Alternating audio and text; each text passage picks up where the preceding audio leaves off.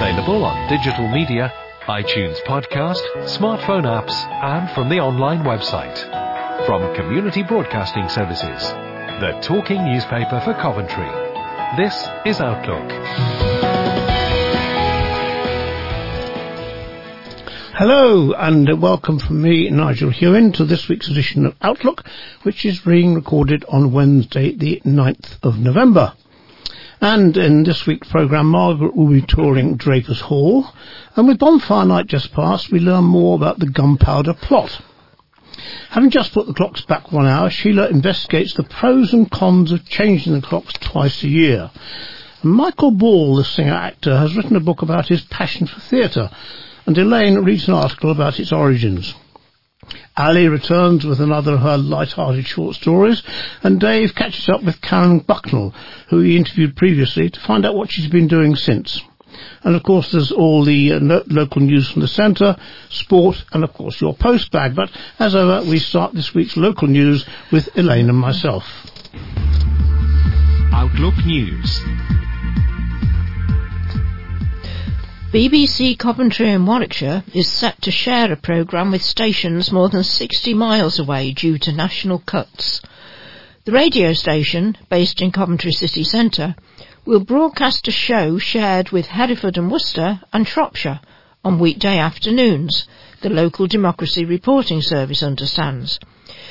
It will keep its own breakfast and mid-morning shows from 6am to 2pm, but other shows will be lost amid plans to strip back local BBC radio programming to just 10 shows across the UK from 6pm to 10pm, followed by an All England show. The changes come as part of cuts to local BBC services across the UK, confirmed by the corporation. Rhodri Talfan Davies, BBC Director of Nations, said, these proposals aim to maintain the distinctiveness of our local services, while allowing the BBC to adapt with our audiences and ensure we remain relevant.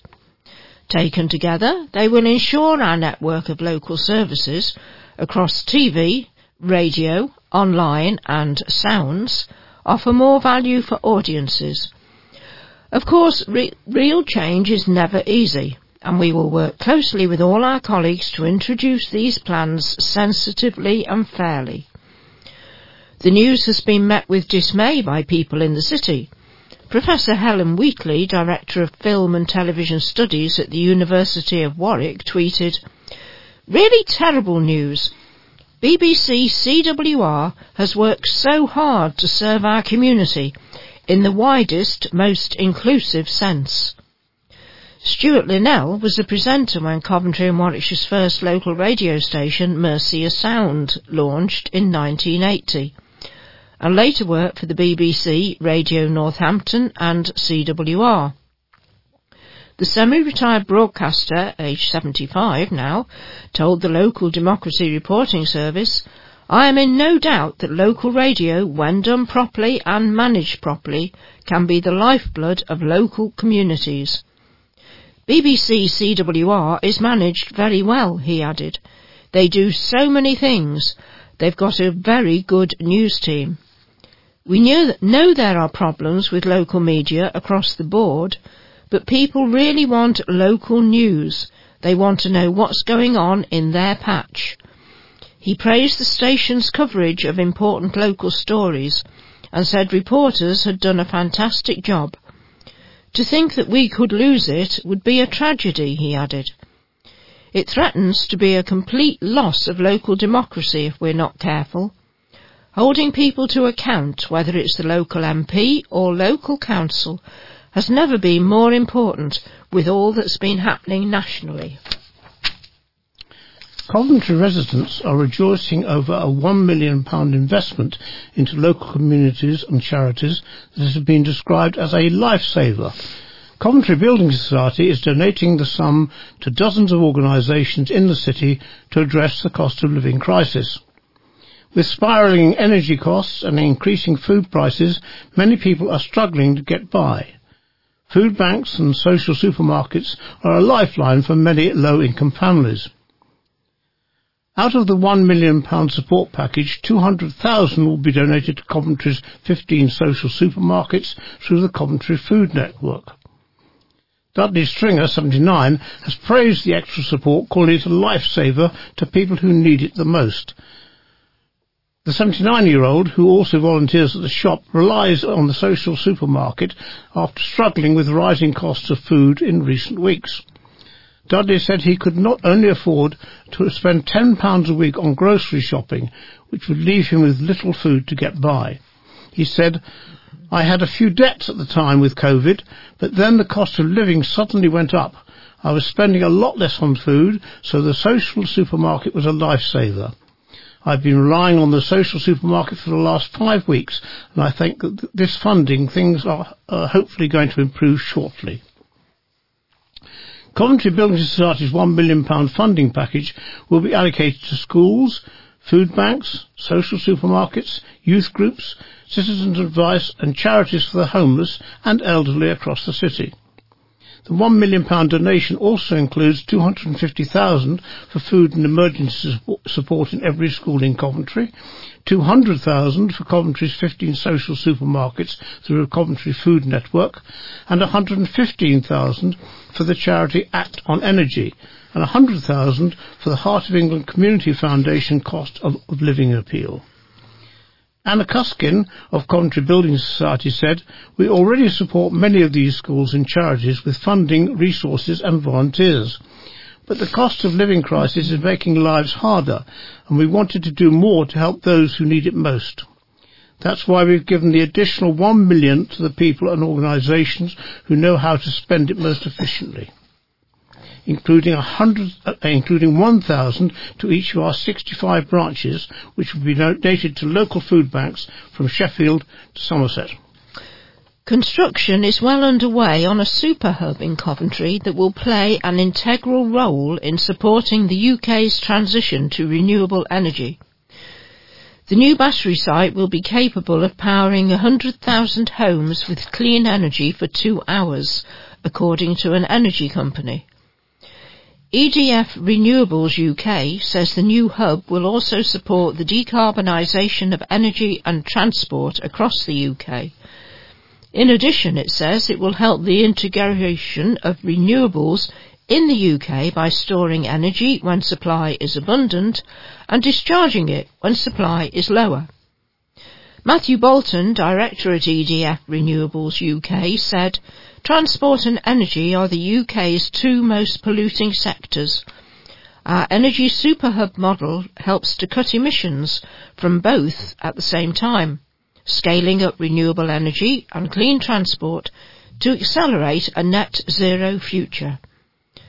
Construction work started in August when the site was still owned by Pivot Power. That company has now been acquired by EDF, which deferred an announcement about the superhub until the integration had been finalised.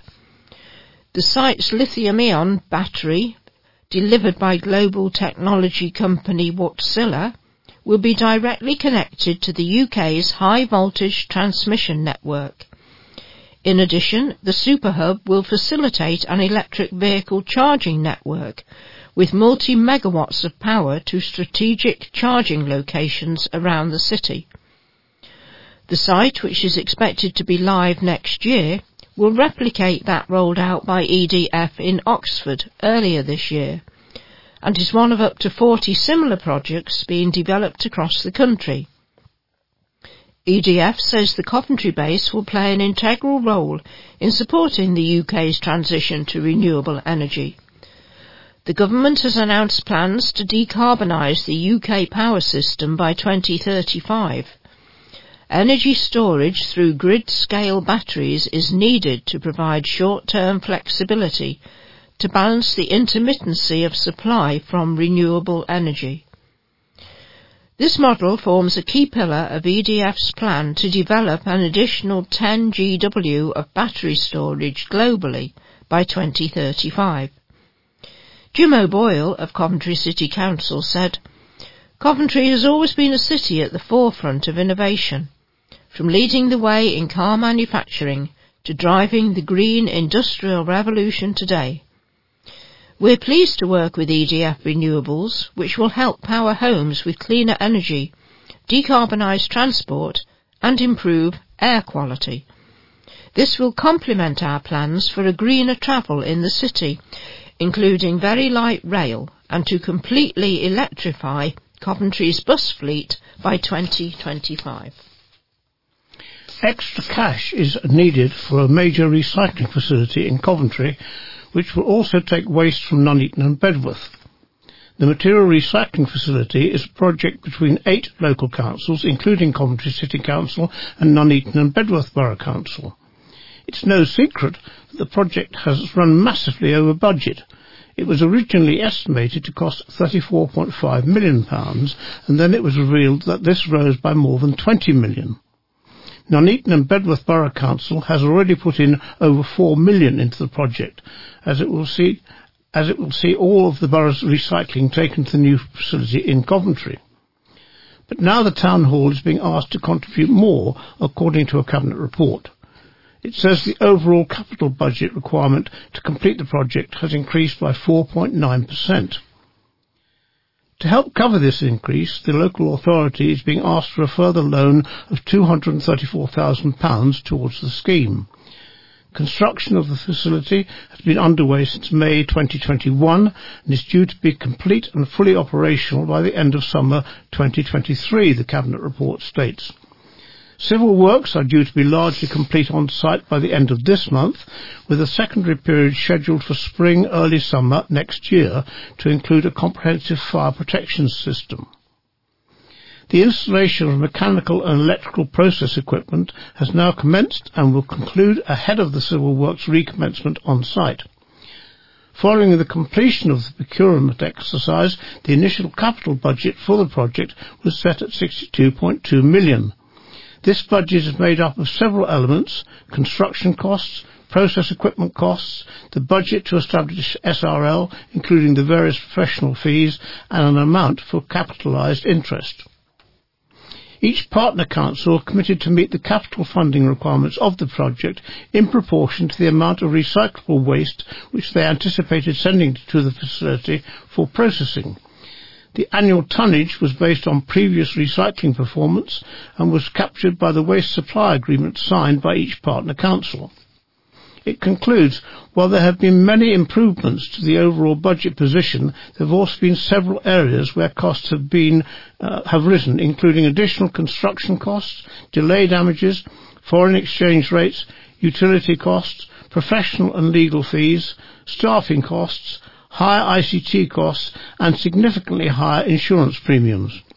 Between them, the increase in annual insurance premiums and the fall in the value of the pound alone make up 70% of the additional cost pressures on the project.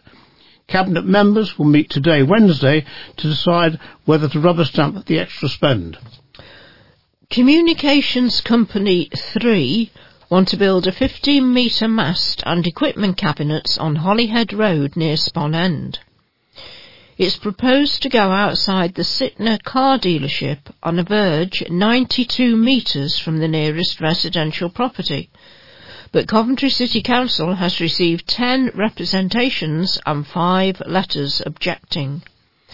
Locals raise concerns about radiation, health and safety, the visual impact and scale of the mast. There are also fears the structure could devalue people's homes. Officers at the council, however, are recommending the mast is approved. They say it's acceptable in principle and falls within the criteria of relevant policies. A council report acknowledged the mast will be significantly higher than other structures nearby, but the author added the proposal will have limited adverse impact upon the visual amenity of the area. The mast won't be in view of people's homes or affect sight lines on the junction. The report also stressed that a new 5G mast will have benefits for the surrounding area.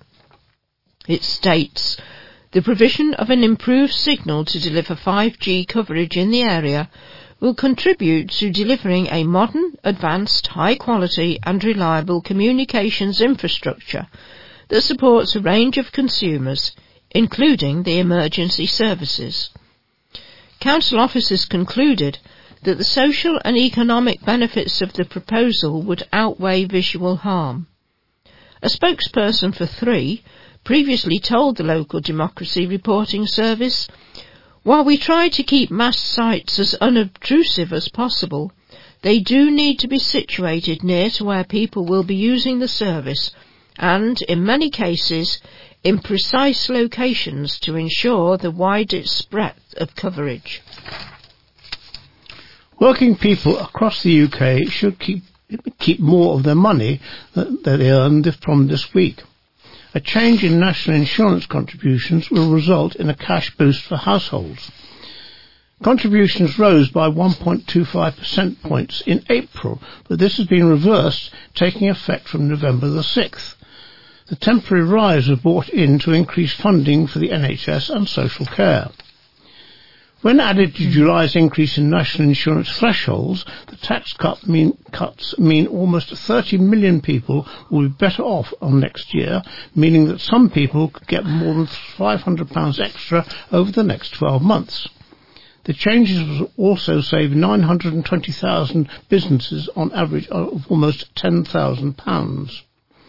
According to the government, this means that on average people will see about £330 back in their pay over the course of a year.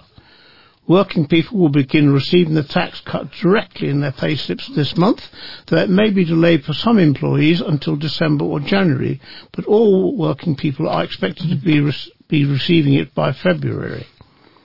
The cancellation of the Health and Social Care Levy was announced by then Chancellor Kwasi Kwarteng on September the 22nd. The Treasury has said funding for health and social care services will be maintained at the same level as if the levy, levy were still in place. How much everyone will get depends on how much they earn. A Coventry firm says it has launched a UK first trial to send supplies between two hospitals by drone. Air-based medical drone deliveries are being made between University Hospital Coventry and Warwickshire Trust's hospital in Coventry and Rugby. Skyfarer Limited, which is based in Coventry, and partner Medical Logistics UK have begun a collaborative medical drone delivery beyond visual line of sight trial. This trial is the first of its kind as it is over land between two NHS Trust hospitals in a hub-centric network and operates around the clock. Its aim is ultimately to help ease pressures on the NHS and help hospitals receive vital time-sensitive medical supplies with the use of drones. Georgia Hanrahan, project manager for Skyfarer, said, as a result of significant road congestion and heavy infrastructure, we believe the use of drones can help support medical deliveries and speed up the process. There are no potholes in the sky, nor is there as much congestion, and without the need for heavy infrastructure to land, unmanned aerial vehicles can add to the fleet of logistical transfers and provide a faster, more sustainably friendly and cheaper solution. Skyfarer was founded in 2017 by Elliot Parnham, an aerospace and engineering graduate from Coventry University, with the aim of using drones for good in society, with the first of its projects being medical drone delivery. The three-month trial is being sponsored and made possible by London-based Medical Couriers, Medical Logistics UK, which provides time-sensitive me- medical deliveries and personalised on-demand medical tests.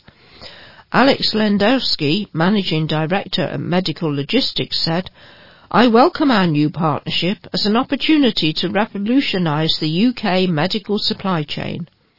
With our emission-free solution, this UK first trial overland will conduct a record-breaking number of routine and ad hoc medical deliveries. Police are investigating a harrowing fatal incident at a Coventry train station. Emergency vehicles were dispatched to Canley train station just before 1.15pm last Saturday following desperate reports of a casualty on the track. Sadly, the person was pronounced dead at the scene. British Transport Police said two other people might have been on the track at the time. A horrified passenger on the train said the deceased was believed to be a teenage girl, though their identity has not yet been confirmed. The passenger, who recalled how the train braked hard, added, I can't stop thinking about the poor family. A British Transport Police uh, spokesman said inquiries are ongoing to establish the identity of the person and the circumstances leading up to the death, and officers are appealing for anyone who was at Canley railway station before 1.15 last Saturday. Police say that two other people were on the track at Canley uh, train station when the woman died, and British Transport Police have said that a woman who they have not identified was pronounced dead at the scene on Saturday afternoon. A Coventry secondary school is undergoing a £3 million renovation to upgrade and expand the building. The work at Foxford School in Longford will see more sixth form classrooms created along with a new canteen, a new sports hall and an administration block. The administration block is a brand new building that will come fully equipped with conference centres for students in lectures the canteen will be a state-of-the-art food court with different stations offering students a variety of food and drink. The sports hall, which is now complete, comes with new sports apparatus in a modern and well-equipped facility. More classrooms will come with Apple TVs installed to aid children's learning. Phoenix Castle Trust has donated £2 million to the school's expansion project while Coventry City Council has given £1 million. The school is being expanded to help it cater for its growing number of students. The number of sixth form students entering the school this academic year has nearly doubled. Head teacher at Foxford School, Alison Gallagher, told Coventry Live, We've mainly remodelled the school because of growing numbers of pupils. We've gone from 96 form students to over 160 this academic year. We've nearly doubled. Our canteen is being expanded to cater to over 400 students. We will have more classrooms, and now we've completed our new sports hall building because we want to invest in their fitness and health. The sports hall is now complete, and the administration block is due to be completed later this month. The sixth form building will be open for use around February next year, and the canteen will be full, fully operational by next Easter. Coventry has one of the highest demands for doctors and dentists of any city in the UK, according to a new study. Research by dentist provider Longevita revealed the top 10 UK cities with soaring demand for medical and dental care. The study analysed this based on Google research data. Coventry had the ninth highest demand with an average of 1,606 Google searches for every 100,000 people. This was 15% higher than the national average. Coventry residents made about 5,000 searches for doctors and dentists on Google each month, with just under 4 in 5 ser- searching for doctors on the web. Coventry had a far greater need for doctors compared to dentists, and the city had the seventh highest demand for doctors, but only the 18th for dentists in the UK. Reading has the greatest demand for doctors and dentists in the UK, the study showed. Locals there made an estimated 2,256 searches on average per 100,000 people. Birmingham ranks fifth highest in demand for doctors and dentists out of the 25 largest UK cities with 1,893 searches per 100,000 people, or 35% higher than the average. The second city, Birmingham, ranked fourth and fifth in terms of searches for dentists and doctors, respectively. And finally, not everyone may have heard the sad news that Leslie Phillips, famed for his timeless roles in the Carry On and Harry Potter films, has died. Mr. Phillips passed away aged 98 after battling illness. The much loved actor died on Monday and the veteran actor's sad death was announced on Tuesday. Leslie, who survived two strokes at the age of 90, is most famous for his film role in Carry On, but many will remember him from the long-running radio comedy The Navy Lark. He featured in dozens of other films including Harry Potter where he starred as the sassy sorting hat. Leslie Phillips also fought in the Second World War from 1943 as a second lieutenant in the Royal Artillery, not in the Navy, as you might have guessed from his left hand down a bit it is, sir, in the Navy Lark. Outlook News.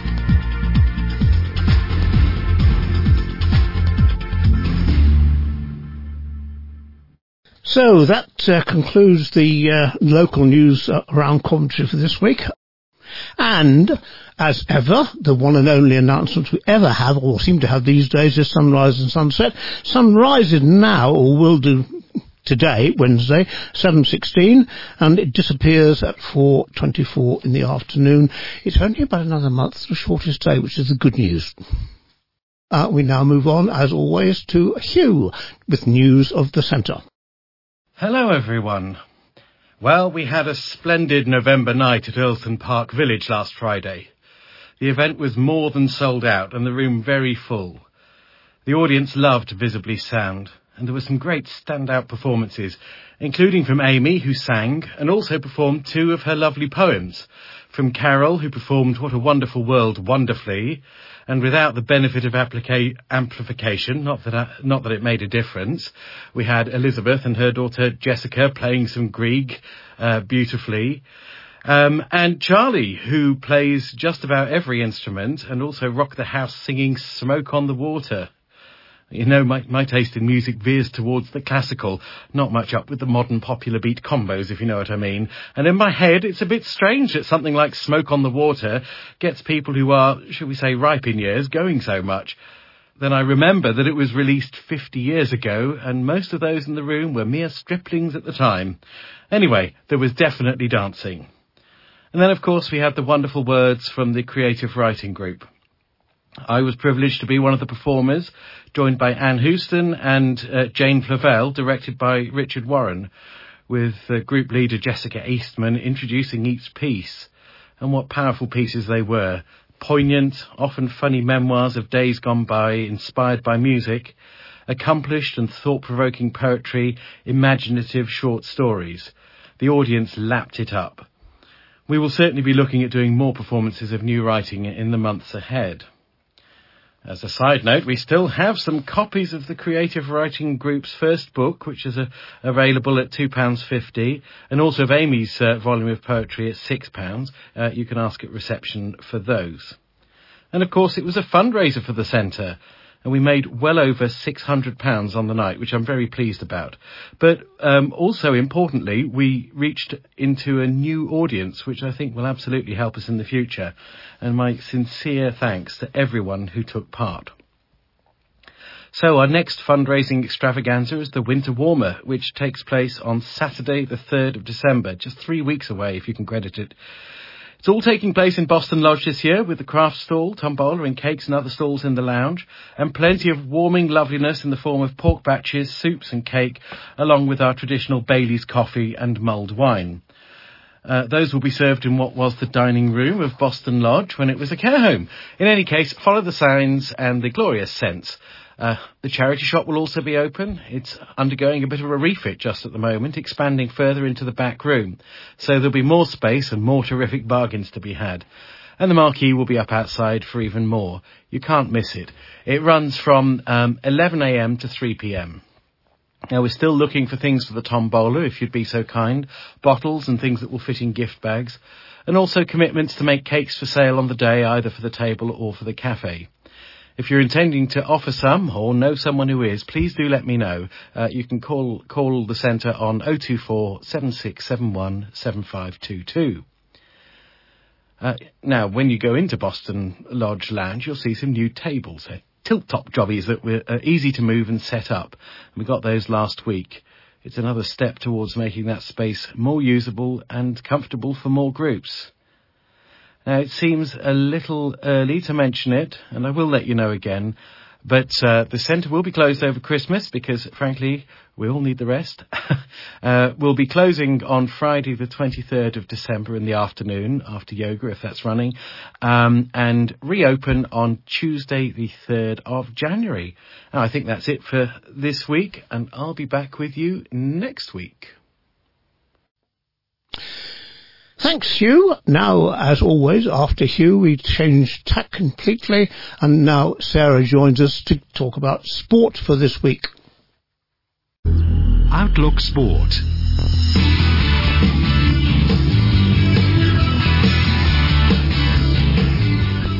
Well, hello there, listeners, and welcome to sport.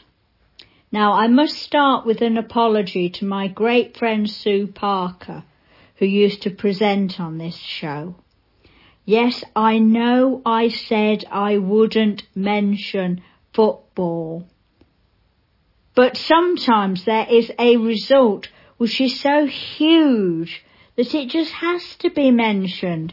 You know, like when England won the World Cup in 1966, or when England women won the, won the European Championship in 2022. So I'm going to break my vow to you, Sue. This is it, folks. Watford nil. Coventry City one. Way! So why is that so fantastic? Well, for seasons Watford have played in the Premiership. And when a team is relegated, it gets what is called a golden parachute. That is a nice lot of money so they can keep all their best players and hopefully regain promotion. Well, the mighty Sky Blues sure showed them for something. A great goal by Victor Gyökeres five minutes into the second half sealed the win. Actually, I'm saying a great goal. To be honest, listeners, I didn't hear the match because it clashed with the World Gymnastics, and this time the World Gymnastics won. But I did listen to the last ten minutes because I'm a sucker for punishment. I just have to have that white knuckle ride in the last ten minutes when you're thinking, can we do it? Can we do it? And as usual, our super goalkeeper was called on to make a fantastic save in about the 91st minute. And the joke is Ben Wilson, our goalie, is only our number two goalie, or he was at the beginning of the season. Okay, Sue, I'm sorry, but it had to be done. And now on to the main piece for today, and that is the World Gymnastics. Now the World Gymnastics this year were really good because, I mean apart from the gymnastics, because they were staged in this country, in Liverpool to be precise, so there was no getting up at silly o'clock in the morning or going to bed way, way, way too late and needing matchsticks to keep the eyes open the following day. And secondly, it was on the BBC. So it was really accessible. You didn't have to pay for subscriber TV. Now when I was growing up, gymnastics, British gymnastics, was a bit of an embarrassment, to be honest. You know, all the other teams would be doing double back somersaults and flicks and twists we'd be doing a single back somersault and keeping everything crossed that we didn't fall off. And that was probably falling off the floor. But hey ho, how things have changed now.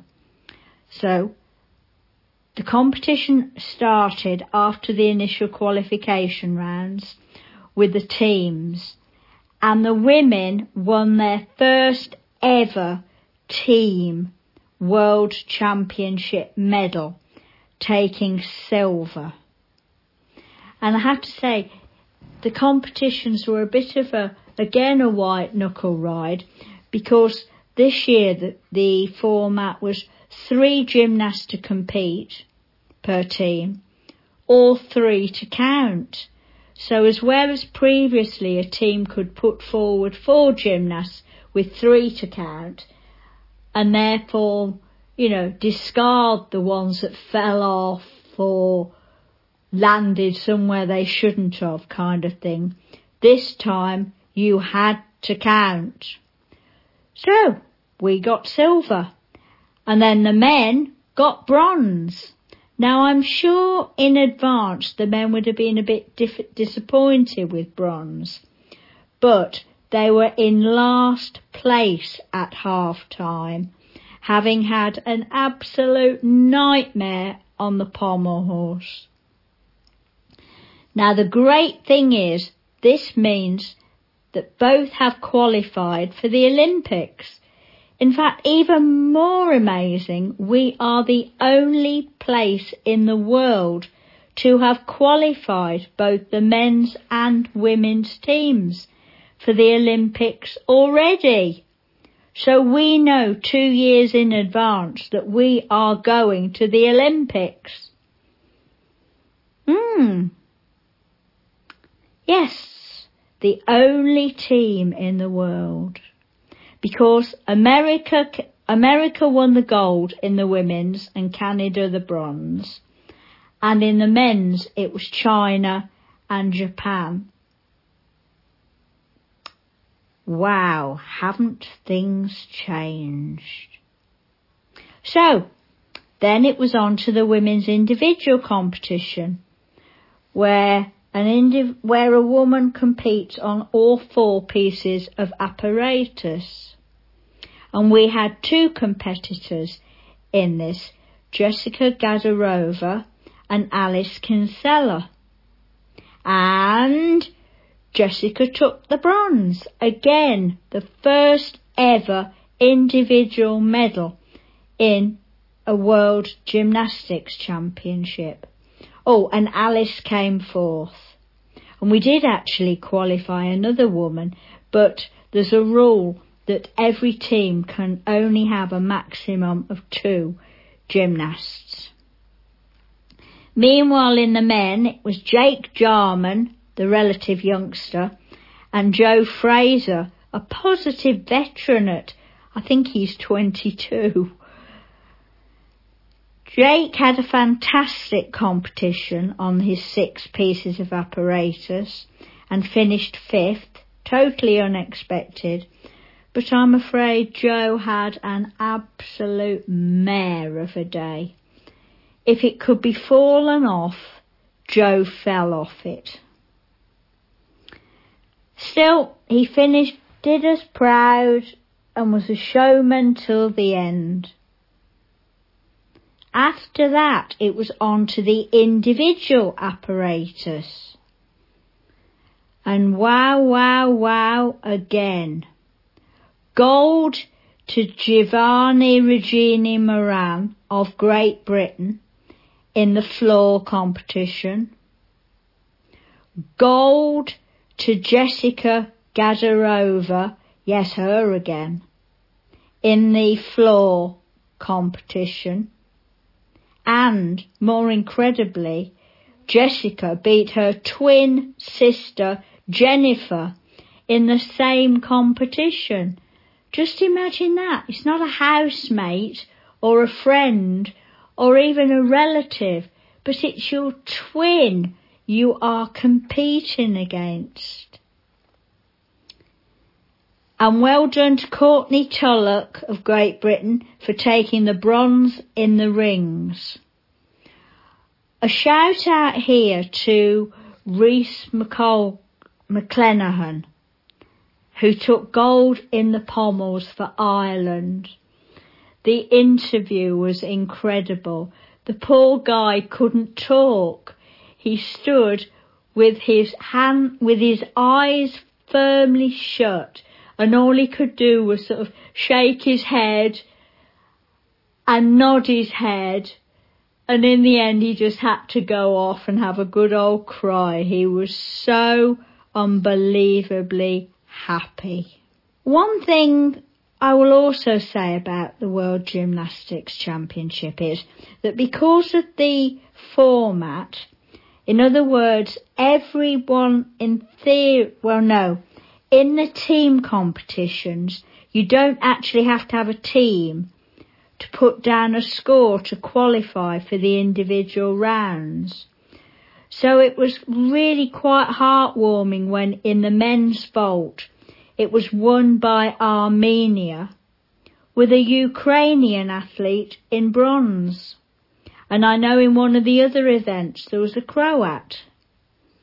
So gymnastics is really no longer the domain of the Soviet bloc. I will just tell you one bit flippantly.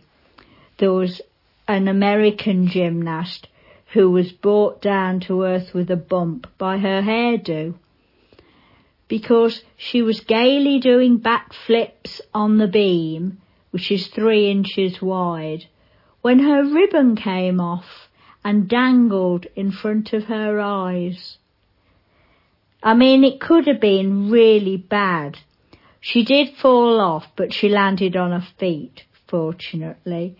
I don't think she'll be having that hairdo again. Anyway, moving on. Oh no, one other thing. Great Britain finished third overall in the medal table. Wow, wow, wow. No more embarrassment about that single back somersault and keep everything crossed that you don't fall off. Right, now rather than saying how well Great Britain did, I'm going to bring it down a bit in size to England. Because England are doing rather well at the moment in three different world championships. With the ovoid ball and in the union code, in other words, the Rugby Union World Cup the Red Roses will play New Zealand on Saturday in the final, having beaten Canada. But if you're thinking of watching it live, set your alarm. I believe kickoff is at 6.30 in the morning. I shall be recording it. Now with the same odd shaped ball and the same gender but this time in league. England will play Papua New Guinea to cement their place in the semi-final. This match will be on Wednesday, so it will already have been played by the time you're listening to me babble away. Same silly shape ball and code, in other words, rugby league, and same gender, but this time the wheelchair team. They beat Spain and have now qualified for the semi-final. And in the Rugby League Men's World Championship, England will face Samoa in the semi-final on Saturday at 2.30. I can't cope with all of this. Oh, and not to be outdone, the men proudly wearing their blue and red pyjamas, red tops, blue bottoms. England will face India in the semi-final of the T20 cricket, having beaten Sri Lanka. Note to England football team. Don't break the winning run in Qatar. You have been warned. And that was your sport. That, I think, probably concludes Sarah's report on sport, which takes us very neatly on to Dave and your postbag. This is Postbag.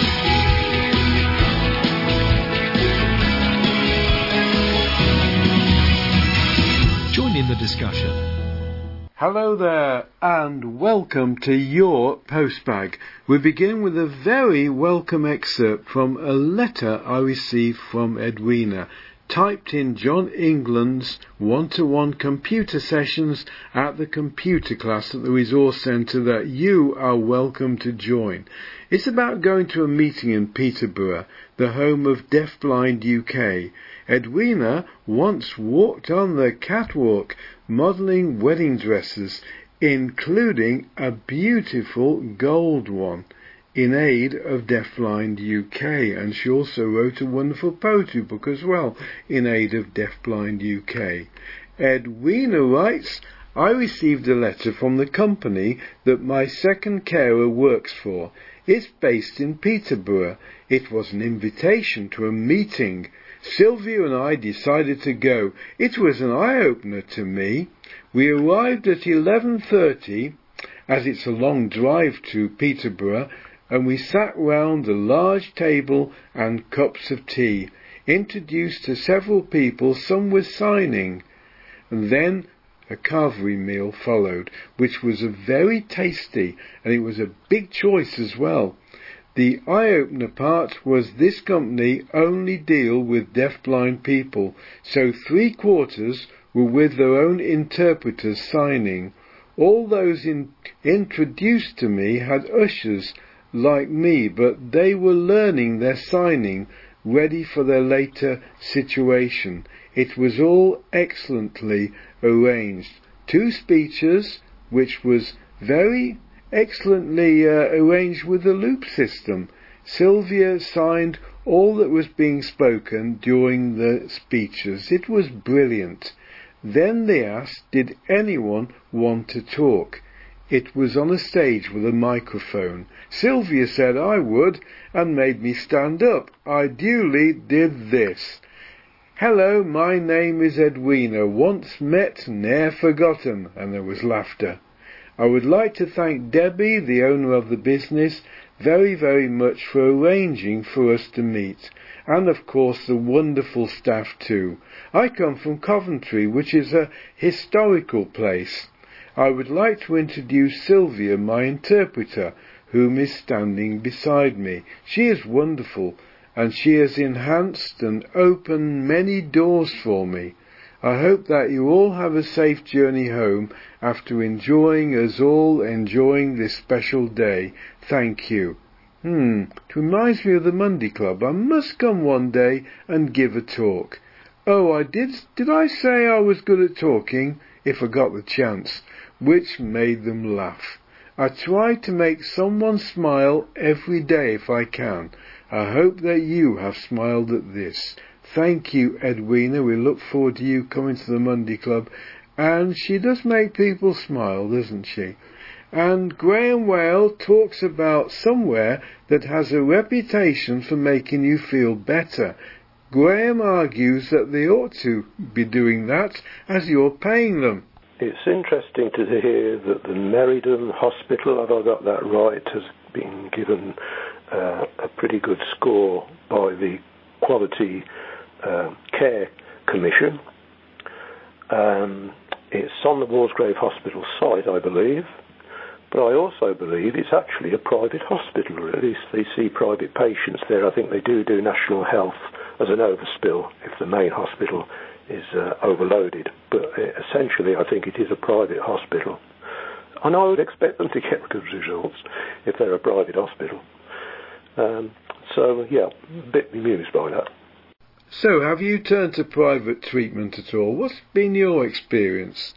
Talking of hospitals, there's a voluntary organisation that specialises in cheering up hospital patients, and they're celebrating their 50th birthday I once interviewed Coventry Hospital Radio volunteer Reg Yeoman, who told the listeners a moving story of a man he went to see at the former Peabody Eye Hospital in Allesley.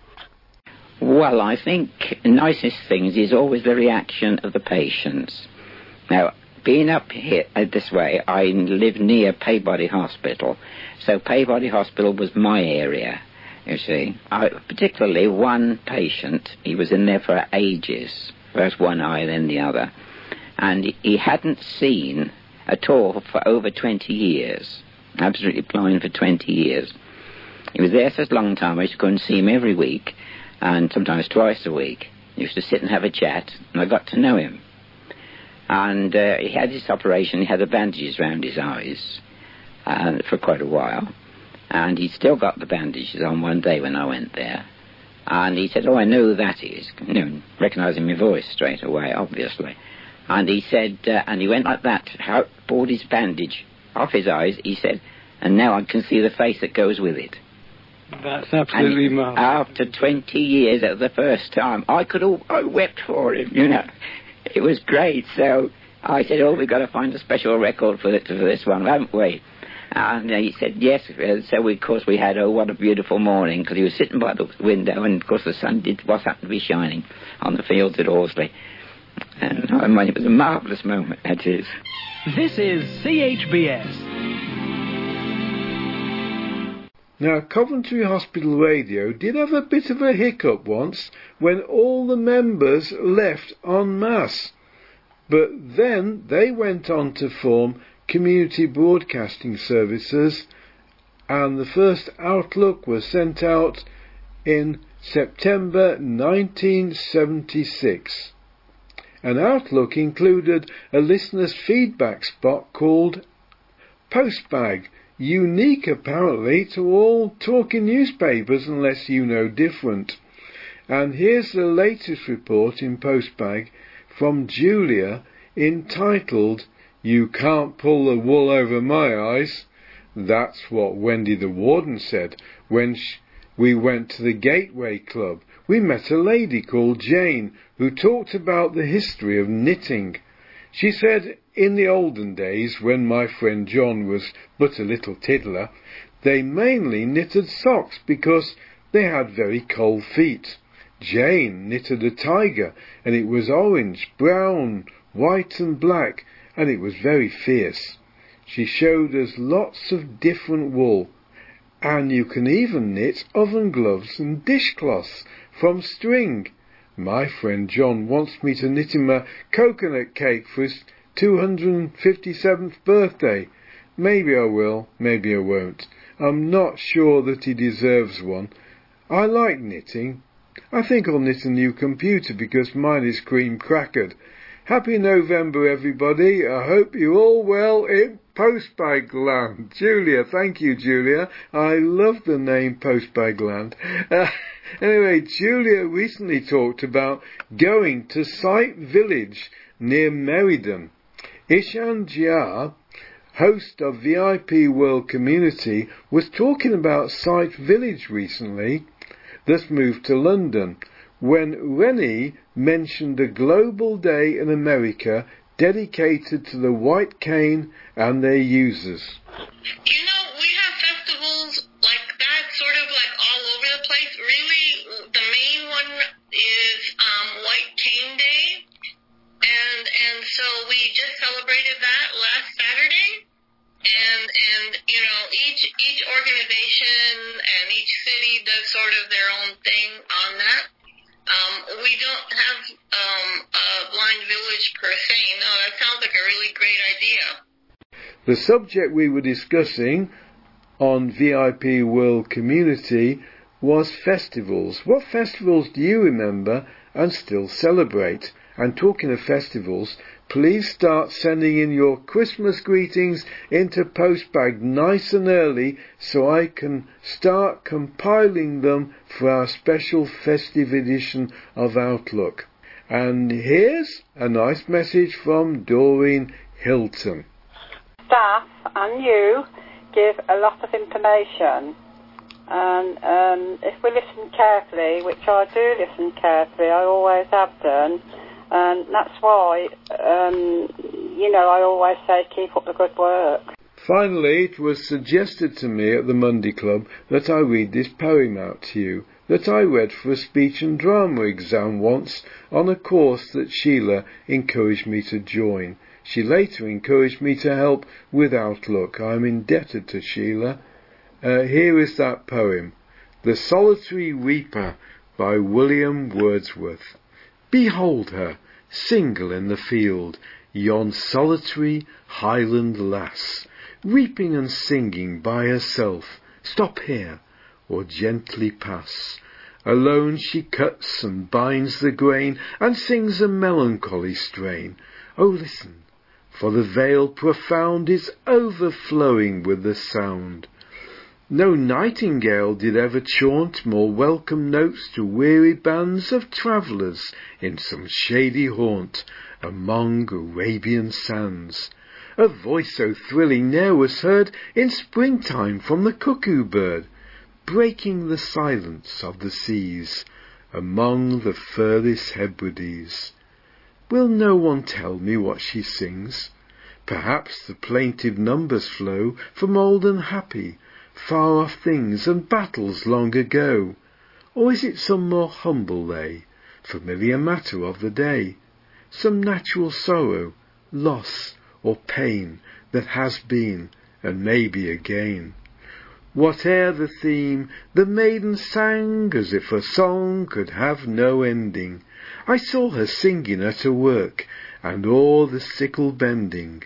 I listened, motionless and still, and as I mounted up the hill, the music in my heart I bore, long after it was heard no more. Thank you for your messages this week. Tell us of your favourite poem perhaps, and anything else you want to talk about. Bye for now. This is Outlook. You can contact Postbag. Our website is www.talkingnewspaper.org.uk. Our email address is postbag at talkingnewspaper.org.uk. Join in the discussion on Postbag.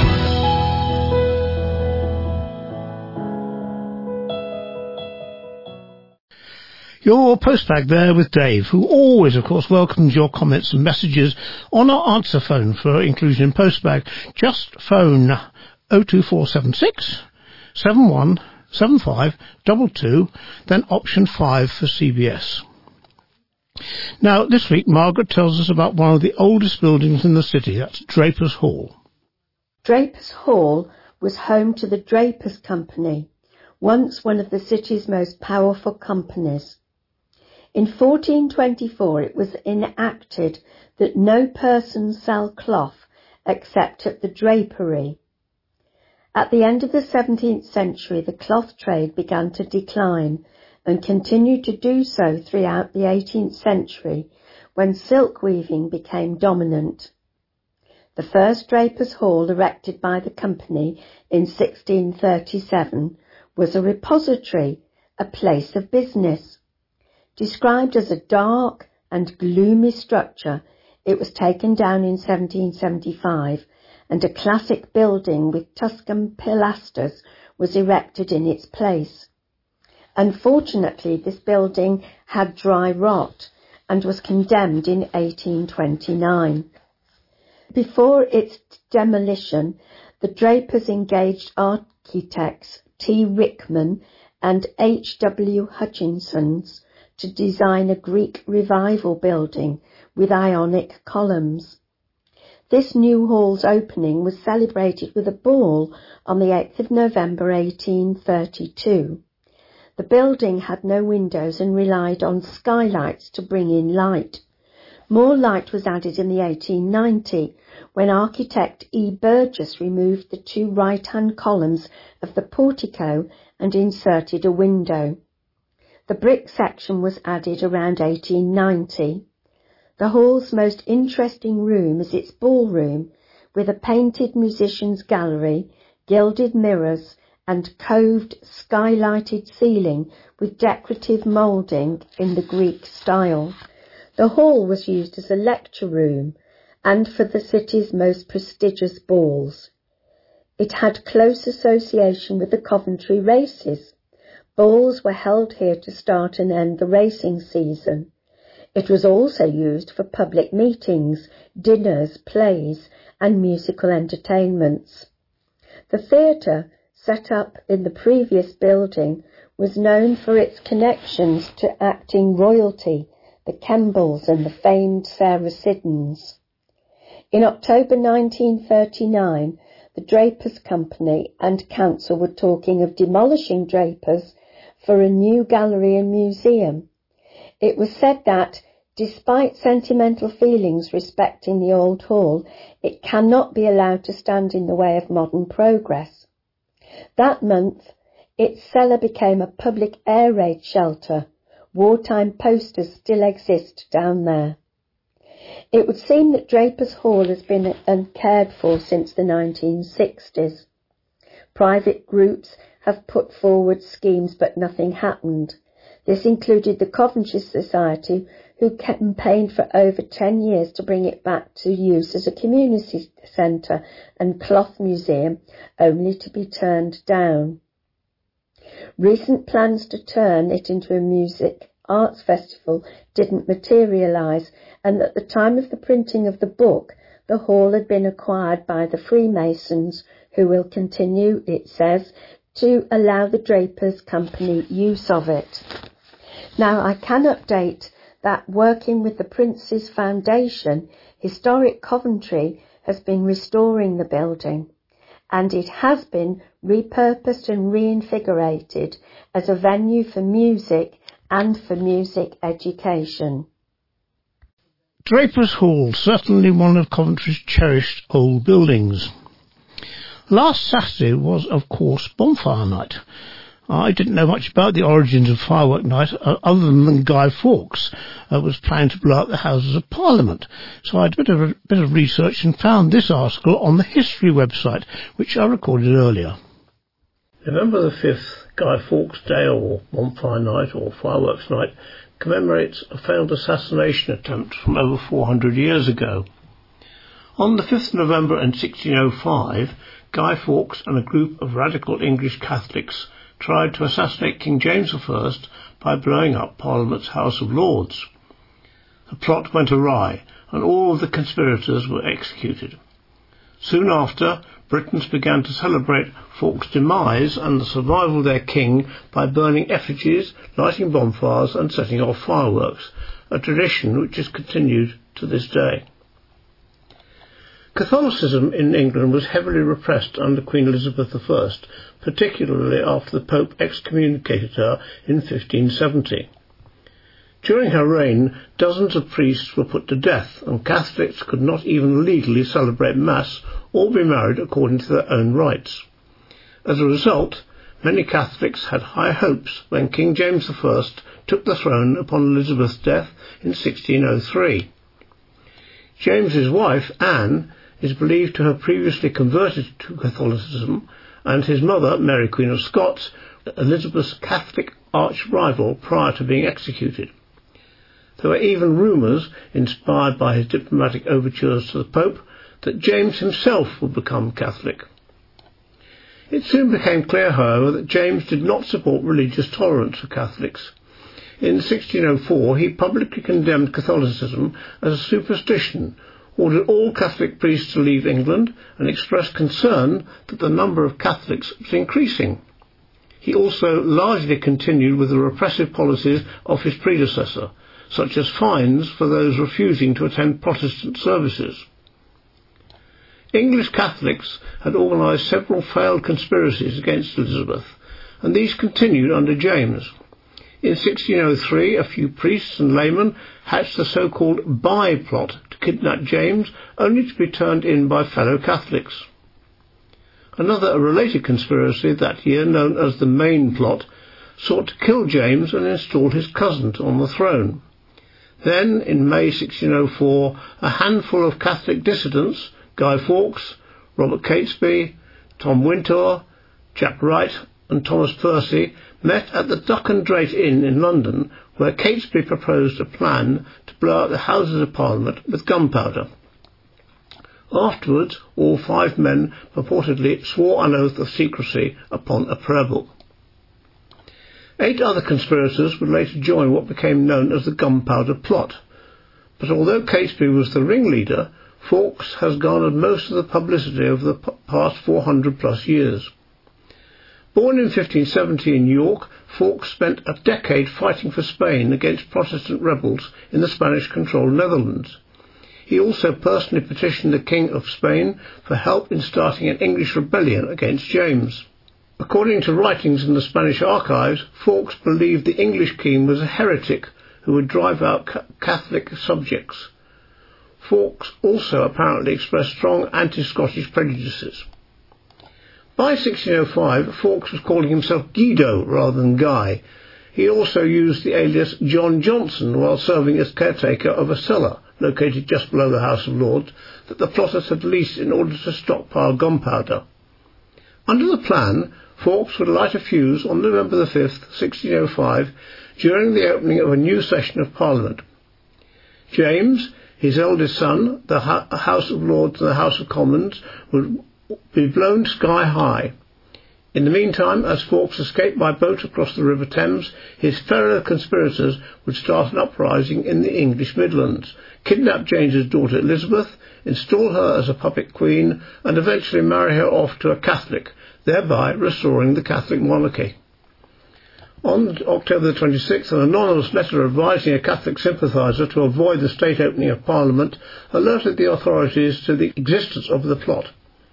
To this day, no one knows for sure who wrote the letter. Some historians have suggested that it was, that it was fabricated and that the authorities already knew of the gunpowder plot, only letting it progress as an excuse to further crack down on Catholicism. Either way, a search party found Fawkes skulking in his cellar around midnight on November the 4th with matches in his pocket and 36 barrels of gunpowder stacked next to him. Fawkes, the plot's failure could be blamed on the devil and not God. He was taken to the Tower of London and tortured upon the special order of King James. Soon after, his co-conspirators were likewise arrested, except for four, including Catesby, who died in a shootout with English troops. Fawkes and his surviving conspirators were all found guilty of high treason and sentenced to death in January 1606 by hanging, drawing and quartering. A Jesuit priest was also executed a few months later for his alleged involvement, even as new laws banned Catholics from voting in elections, practicing law, or serving in the military. In fact, Catholics were not fully emancipated in England until the 19th century. If you look further into the history of Bonfire Night, uh, you'll find that our local National Trust property, Coughton Court, features quite prominently in the story. Also, recently, of course, over the last weekend in October, which is the tradition, we turned our clocks back one hour to Greenwich Mean Time.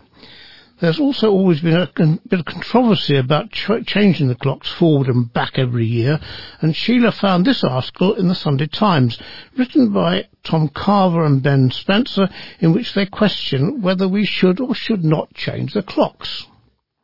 Did you remember to change your clocks recently?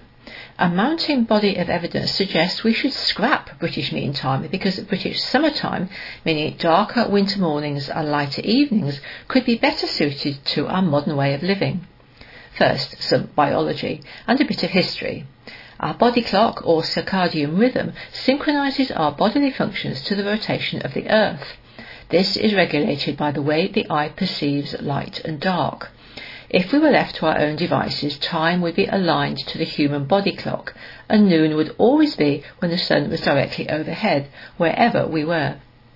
This was more or less the norm for millennia until the creation of the railways, when national timetables required the creation of synchronized clocks. The Victorians introduced the concept of standard time. For the first time, midday might not be when the sun was at its highest.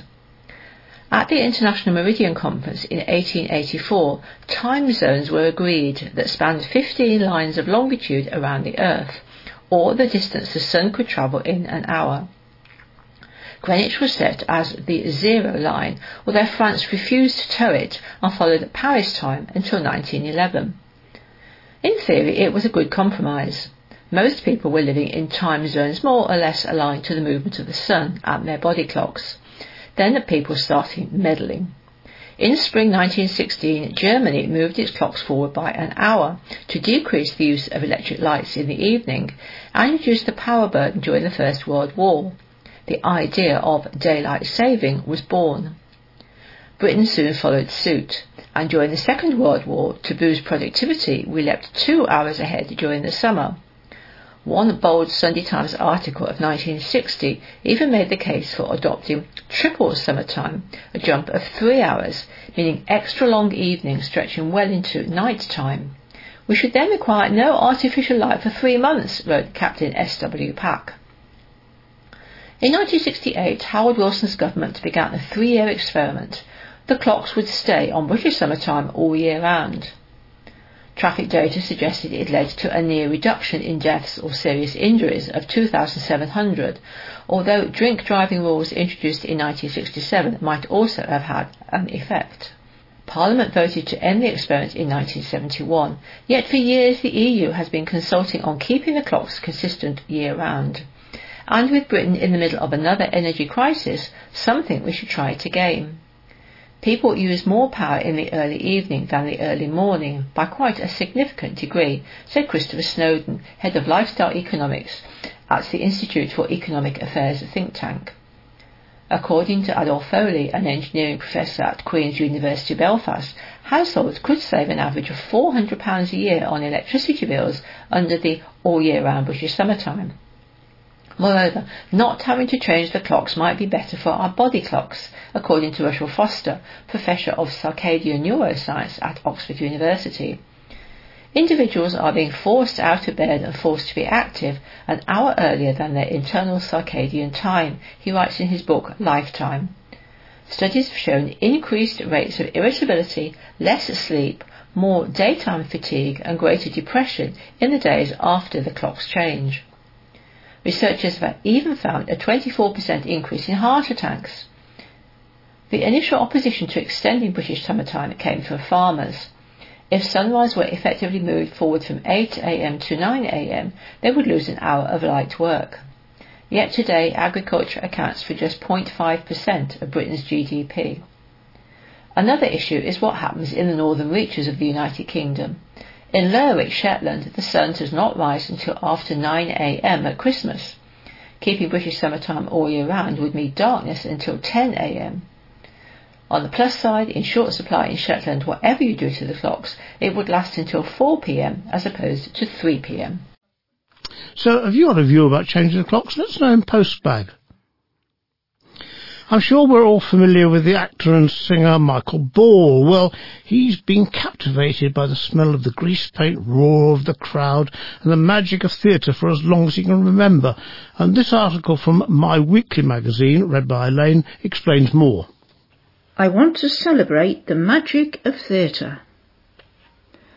Over recent years, many familiar names have written novels. Richard and Judy, Alan Titchmarsh, Pam Rhodes, Anton du Beke, Carol Kirkwood, Richard Osman, and now there's Michael Ball with his book The Empire, set in the world of theatre. From an article in My Weekly, we learn that Michael Ball has been captivated by the smell of the grease paint, the roar of the crowd, and the magic of the theatre for as long as he can remember.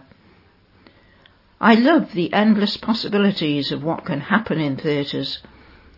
You can be taken to so many different worlds and transported out of your own life and into a whole new one. Michael's love of the theatre began when he was very young, and it was his close family who encouraged him on his path to stardom. My grandmother was always very supportive when I was younger, she gave me the confidence to get up and perform when I was growing up, but also taught me when to stop. Watching and listening to the great performers and films, going to the theatre, I just thought, wouldn't it be amazing to be part of that world? I remember going to see Jesus Christ Superstar with my dad when I was 12 and truly understanding the power of musical theatre. This was a rock musical telling a story we all know, but so differently, and it was just captivating. Indeed, Michael, who has been a star of musical theatre for over three decades, found inspiration in the theatre for one of his latest projects, his debut novel, The Empire, which was published in October. Set in the 1920s, The Empire is the first in a planned series of books and follows the lives of those who work within the magical Empire Theatre and the family who own it. Michael loved the chance to let his imagination run wild.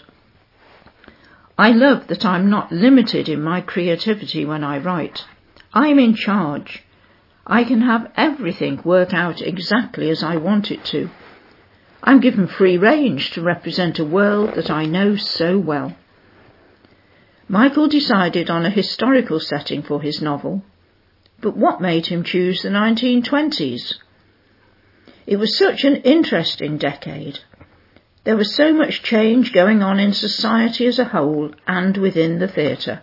It was a hugely creative time.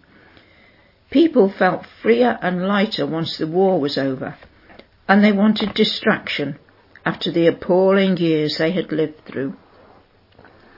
For me, the theatre has always been there to entertain and to educate, to help people through difficult times.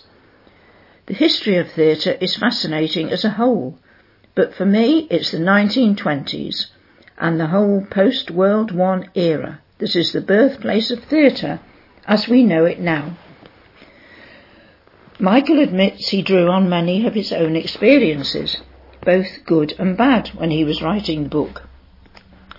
The best advice I was given was write what you know. This is a world I know, and lots of things in the book actually happen to me and are based on personal experiences. In one scene in the opening chapter, one of the main characters, Jack Treadwell, has a near miss with an errant sandbag. Has Michael ever had any theatre mishaps? Hundreds, he says. Literally loads. The worst one was when I was in Chitty Chitty Bang Bang, and it's when we're in a car being chased by the Baron and Baroness of Bomburst, who are in a huge boat flying at us. This is all about 20 feet off the stage. For some reason, the boat started tilting towards us and looked like it was going to fall on us, and then tilted the other way and nearly took out a stagehand. The whole show had to end up being cancelled. And of course, it was the night when Prince Charles and Princess Diana were in the audience. There was also a moment when I was in the Phantom of the Opera, and I have to jump from the stage into a little hole in the floor, as if I'm jumping into water. But I landed really badly, and again nearly injured a stagehand. The stage can be a dangerous place. With The Empire sure to be a big hit with readers and listeners, Michael is just about to begin working on the second book in the series. Bringing all of my favourite cast and crew from The Empire back into my life will be a joy. When you get to the end of The Empire, you'll find that the characters have been left in a precarious position. The Empire by Michael Ball is out now in audiobook. Michael's book, The Empire, is available in audiobooks, uh, which you, you, where you can learn all about his love for the theatre. Cynthia Townsend, of course, has written many short stories, which you've heard before, uh, which Ali has read for us, and this time we're going to hear about finding a gem. No one could have been prouder of herself than Josie when she finally signed on the dotted line to buy her first house. Two miles out of Birmingham city centre, this little two-up, two-down terrace was ideal for work and ideal for the city. It had a massive playing field at the back, which was occupied by the local rugby team every other Saturday, and at the bottom of the road ran the River Rea, along which was a nice walk that took you all the way to the park. Josie had been saving hard to get the deposit together, and because the owner wanted a quick, no-change sale, she negotiated a price drop of an extra two and a half thousand. However, Josie felt really sorry for the current occupier of the house. Her name was Maud. She was in her late eighties. She loved the little house, but it was her daughter who wanted the sale, as the proceeds were going to be put towards Maud's granddaughter through university. When Josie went to the house to do some measuring for curtains, she could tell that Maud had mixed feelings about leaving. Yes, she was going to be living with her daughter in her own granny flat, but her daughter lived in the country with only a limited bus service, and it was a good thirty miles away from Birmingham and all of Maud's friends. Why didn't you tell your daughter that you wanted to stay in your house? said Josie. You don't know my daughter, said Maud. When she wants something, she doesn't give up until she gets it, and I'm too tired to keep fighting her. It was so unfair. Maud was such a lovely lady and had a nice circle of friends who she went to lunch club with on a Thursday, whist drive on a Monday, bingo on Tuesdays and Fridays. In fact, she was having a great social life.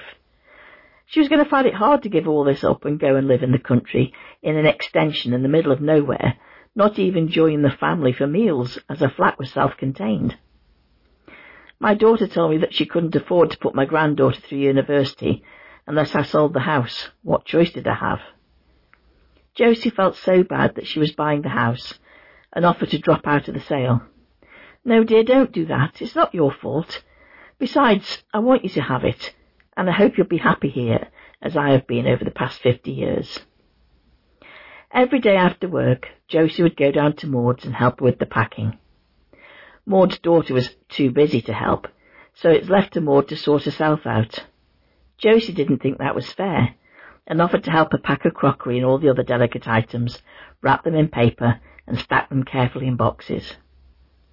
Josie noticed a small crystal cat, which took pride of place on Maud's sideboard. Oh, how lovely is this? said Josie. Have you got the box it came in? I wouldn't want it to get broken. Maud went into the other room and came back with a tatty old red box. This is the box it came in. It was given to me by my husband Bert as an engagement present. It's over sixty years old. Josie carefully placed the crystal cat in the box and put it on top of the other ornaments and wrapped it in some cloth to give it extra protection. Because this was going to be Josie's first house, she hardly had anything to put in it. So Maud said that she'd leave her the cooker, the fridge freezer, and some of the cupboards. Josie didn't really want them as they were ancient, but she thought it would only be extra hassle for Maud to get rid of them, so thanked her and graciously accepted. A few days later, when Josie was at Maud's doing some more packing, Maud's daughter turned up to take some of the boxes to her house and asked for a quiet word of Josie. Um, I gather Mum has given you some furniture and appliances. Well, we'll want paying for them. Shall we say four hundred pounds? Josie was taken aback. She didn't even want the furniture or the appliances. She only said she'd have them so Maud didn't have the hassle of getting rid of them. So she didn't see why she should pay for something she didn't even want. Um, I'm sorry, said Josie, but I don't actually want the furniture. I only said I'd have it to save Maud the hassle of getting rid of it. You're more than welcome to it, and I expect you to have it all taken away before I move into the house. That shut Maud's daughter up sharpish. Oh, well, I'm sure you can have them if you really want them. No, it's okay, said Josie. Please make sure that they're gone before I move in. I would hate you to be out of pocket. Josie knew that it would cost Maud's daughter to get rid of them. She was so angry to be used like that. When Maud's daughter left, Maud came back into the room and said how proud she was of Josie to standing her ground. I'm so sorry, my dear. I had no idea she was going to ask you for money. I don't want anything for them, and now she's going to have to pay to have them taken away. She won't like that, Maud said with an evil twinkle in her eye. When moving day came, Josie turned up at Maud's house with a bunch of flowers and a box of chocolates to wish her well in her new home. You could tell Maud was upset, as she kept touching the walls as if she was trying to relive memories in her mind of her and her late husband. It was so sad to see her getting upset at the thought of never seeing her little house again. You know you're more than welcome here any time you want to come and visit, Josie said. If you want to come on a day when you're seeing your friends for the lunch club, then make a day of it and come here and we can sit in the garden. Maud held Josie's hand and thanked her, but didn't think her daughter would bring her over as it was far too far for her to come on the bus. When Maud's daughter turned up with a large estate car and packed the last of Maud's stuff, she hardly said a word to Josie. I think she was still smarting from the four hundred pound bill she had to pay for clearing the house of all the stuff that Josie didn't want. Come on, Mother, say your goodbyes and be quick about it. We don't want to get caught in the lunchtime traffic. Maud gave Josie a hug and said, Look after the house and make your own memories, dear. I know you'll be happy here. It's a happy house. And off she went with tears in her eyes as the car drove off up the road. With the keys to her house in her hand, Josie shut the door behind her and waited in for the few bits of furniture she'd bought to be delivered. She didn't want to fill it as there was lots of work to do on the house, and she wanted to do it room by room. Over the next few weeks and months, the house was slowly looking more like that of a young woman's abode rather than an old lady's house. She had central heating put in, got rid of the old copper boiler, and gave a makeover to the galley kitchen.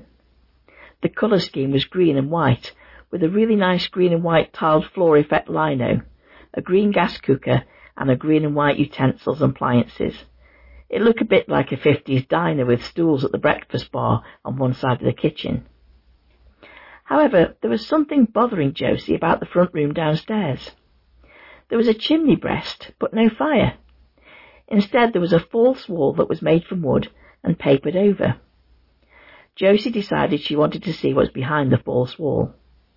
The front room was going to be redecorated anyway, and as she was going to look at getting the gas fire fitted, she needed to know what space she had to play with. Stripping the wallpaper off was easy, as she had a large hammer and a crowbar to prise the wood off the chimney breast. It took her a good hour to remove it, but when she did, she couldn't believe her eyes. Behind the false wall was the most beautiful wrought iron fireplace you ever saw. It had floral tiles running down either side of the fireplace, and a hearth that was shiny red brick small tiles. The fireplace itself was black iron with an ashpan underneath and a grill at the front. It looked as good as it must have done when the house was first built in the early Edwardian era. Josie had found her focal point feature for the front room, and it was absolutely beautiful. She started buying stuff to populate the room that would show it off in all its glory. Once Josie had got the house to how she wanted, she decided to throw a small party. It was only a little house, so it'd have to be a select group of people, but Josie knew straight away who the star guest was going to be, the previous owner, Maud. They kept in touch and regularly wrote to each other, and Maud even called a few times for a chat when she was left on her own, when the daughter and the family went on their holidays, without Maud. Josie sent an invite in the post with the offer of a lift there and back, as one of her friends had offered to go and pick her up, as she knew it was going to be left to Maud's daughter, she wouldn't have bought her at all. After three days, Josie got a call. It was Maud's daughter. Is that Josie? Maud's daughter here. Um, thank you for the invite, but I'm afraid Mother won't be able to make it. Oh, that's a shame. She's not feeling too well? Um, you could say that, said Maud's daughter. She died last week. The funeral's today. She did leave you something, which I'll pop round when I'm next in the area, but I don't know when that'll be. What a cold-hearted woman, Josie thought to herself. She'd forced Maud to sell the house, which broke her heart, and she showed no sign of emotion when she talked of Maud's passing. I'm so sorry, said Josie. Maud was a lovely lady, and I'm very sad she won't be able to come and see what I've done to the house, as I'm sure she would have approved. Hmm. Well, I guess she'll never know. Got a dash.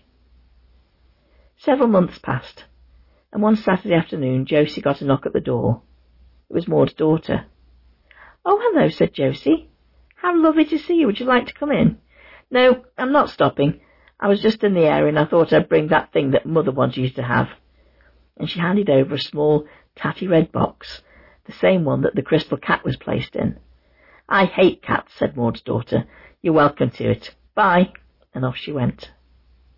Josie took the cat out of the box and put it pride of place on the mantelpiece of the Edwardian fireplace. She poured herself a glass of wine and raised the glass to the crystal cat and said, Welcome home, Maud. I hope you like what I've done with the place, and I promise you, I will be happy here. You'll recall Dave has previously done an interview with uh, Karen Bucknell, uh, who survived cancer and a brain tumour. Uh, Dave caught up with Karen again uh, to talk about her life since then, becoming an inspirational beauty queen, a cover girl and a model and this is the first half of that two-part interview. Hello, uh, Karen. We're speaking to Karen Bucknell. So how are you these days? Um, I'm really well. I'm very busy. Always something happening, but I'm, I'm good. Thank you for asking. Okay, uh, can you take us back to when we first met, so the Coventry Cathedral ruins? That's right. Gosh, it seems ages ago. It was, I think, 2017. Yeah. And 18.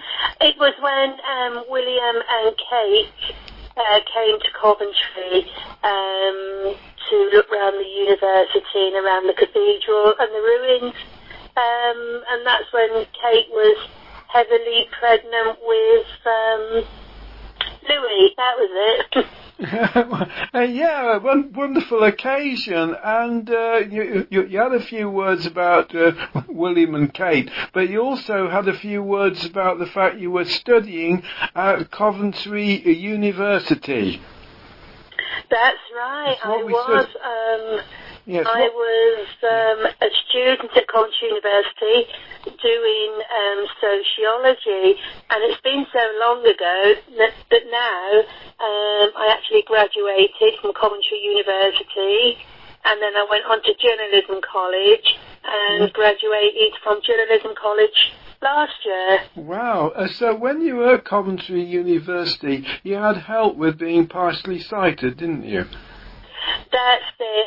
Um, I was diagnosed at the time when I was at uni with ocular myasthenia, which causes um, double vision, um, problems with the eyes not working properly, um, and also um, a lazy eye. But now they think it was probably also linked to my benign brain tumour that I have. But I had lots of help um, I had a special computer that used to talk to me. I called it Stephen after Stephen Hawking, the late right. Stephen Hawking. Um, I used to have um, like special peach um, plastic overlays over books to stop the words all jumbling about, and they used to let me sit at the front of the class so that I could see the board correctly because I can't see if I don't sit at the front and I sit in the middle or the back, um, I just see like two people's heads. Yes, okay. and that's to, to do with a brain tumour, is it? At the time they said ocular myasthenia, but it's one of those things I'll never know because they're now saying it could be a mixture of ocular myasthenia and the benign brain tumour. Yes, but since... But they just don't know, to be honest. Okay, uh, since we met, you decided to become a radio journalist after being interviewed by me, which is wonderful. I, I did. See, you inspired me to go into radio journalism and radio presenting.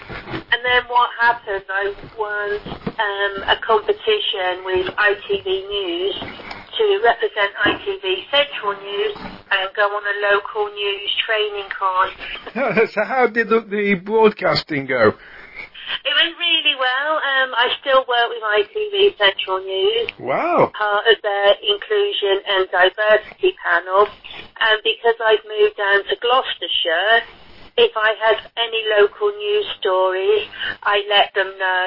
Um, and also because Gloucestershire covers ITV West Country, I let them know if there's any local news stories. Yeah. So really, I now have two regions that I can do leads, and then uh, the journalist uh, takes over.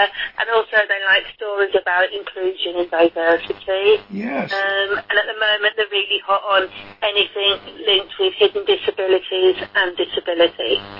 Right, and then and you joined uh, Gloucester Radio shortly. Yeah, I am. It's um, it's actually called Made in Matson. um, it's a big community, um, sort of just outside Gloucester, and um, it's very similar to say your Canley um, that you have in in Coventry, Tile Hill. Very similar to that area and they have their own local radio station. And um, I am hoping to go into podcasting and also maybe one day do some hospital radio work. Good. Excellent. Excellent. So that, uh, with the interview with Karen Bucknell, brings us to the end of this week's edition of Outlook. So with that, it's goodbye from me, Nigel Hewin.